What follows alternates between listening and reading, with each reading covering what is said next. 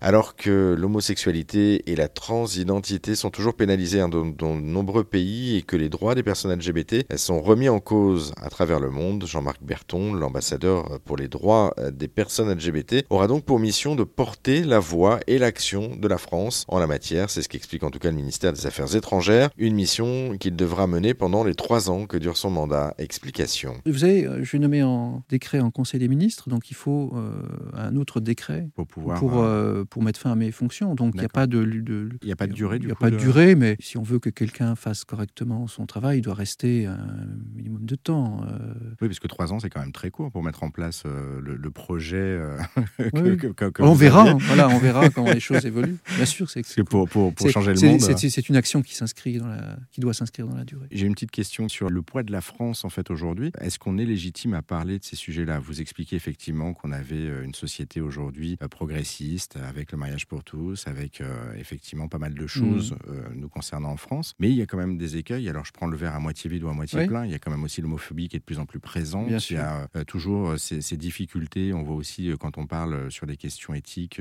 des personnes qui s'opposent sur cette question. Et ça fait débat. Est-ce qu'on est légitime, nous, en tant que Français, la France, de porter ce projet en tout cas et de, de porter cette, ce message? Vous avez raison.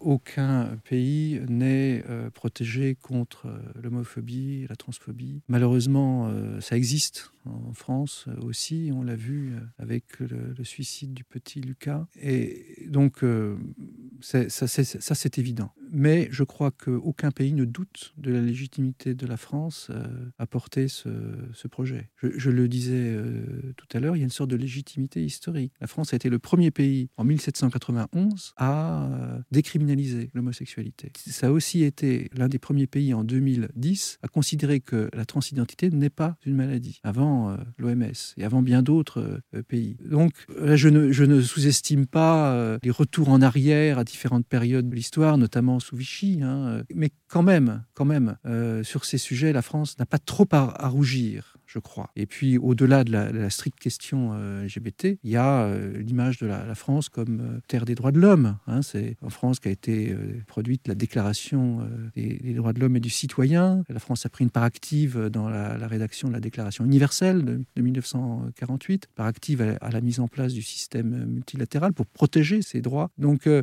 voilà, je crois qu'il n'y a pas de doute dans l'esprit de nos partenaires internationaux euh, sur la, légitimité de la France. Je voudrais qu'on revienne un petit peu plus sur, euh, sur votre parcours à proprement parler. Vous avez découvert comment euh, le, ce métier, en fait, si on peut parler de métier, en tout cas de diplomate? Bah, J'ai commencé euh, au Quai d'Orsay en 1996.